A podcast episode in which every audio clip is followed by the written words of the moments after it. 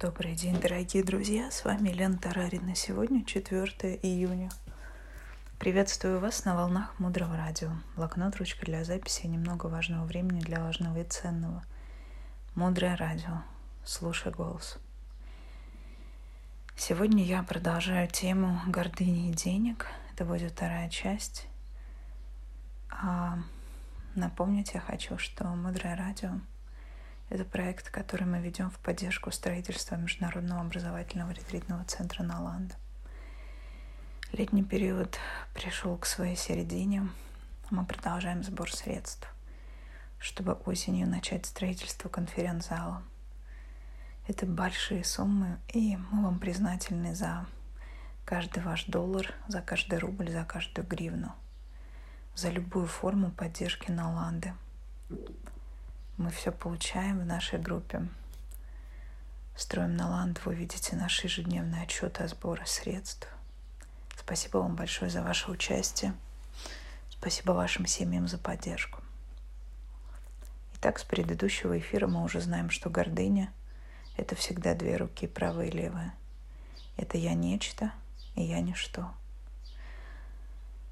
Возвеличивание или принижение себя – это четкий критерий, по которому можно определить гордыню. И сейчас в этом эфире мы изучим с вами четыре оставшиеся из восьми проявлений гордыни. Итак, пятый симптом – это пребывание и удержание состояния гордыни делает нас глупыми. Мы можем часто слышать обвинения в свой адрес в глупости – в том, что не знаем каких-то элементарных вещей. И когда вы замечаете, что вы не знаете каких-то самых простых вещей школьной программы, это четкий указатель для вас о проявлении гордыни. Шестой критерий. Мы физически выглядим некрасиво. Гордыня делает наше тело высокомерным. Что это значит? Это как это тело выглядит несбалансированным, нефотогеничным – визуально непривлекательным. Гордыня как бы вытягивает нас, выхолащивает в неправильные стороны. И даже нормальным по всем параметрам тела воспринимается визуально, как некрасивое. Седьмой критерий. Мы теряем нашу уверенность. Когда мы находимся в гордыне, соприкасаемся с этим состоянием, и нас начинает просто одолевать сомнения. Люди из-за сомнений прекращают свое обучение, развитие. Не могут решиться сохранить отношения, углубить их. И мы не просто начинаем сомневаться. Мы попадаем в ловушку алмазной сделки. Мы думаем, что когда мы выбираем, то у нас есть шанс принять правильное решение. Но на самом деле, когда перед нами оказывается вариант А, например, и вариант Б – то всегда оба эти варианта неправильные. И нам не нужно выбирать. Мы должны сеять семена, чтобы у нас получился третий вариант. И он будет единственно верным.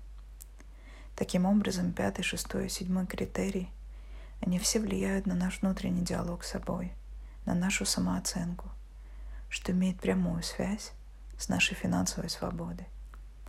Человек, уверенный в себе, позволяет себе деньги – Человек же не уверенный в себе запрещает себе деньги. Люди будут вас использовать. Критерий номер восемь. У вас будет ощущение отсутствия баланса брать-давать. Это ощущение может проявляться по-разному. Например, как ощущение сексуального использования, рабства на кухне дома. Это все внутренние ощущения. Это очки, через которые я себя вижу, как того, которого используют. Дальше глубже. Оставайтесь с нами на волнах Мудрого Радио. Мудрое Радио – это проект, созданный под вдохновением дорогой Марины Селицки. Мудрое Радио – это благотворительный проект. Мы строим на Ланду. Мудрое Радио. Слушай голос. С вами была Елена Тарарина. До встречи в эфире.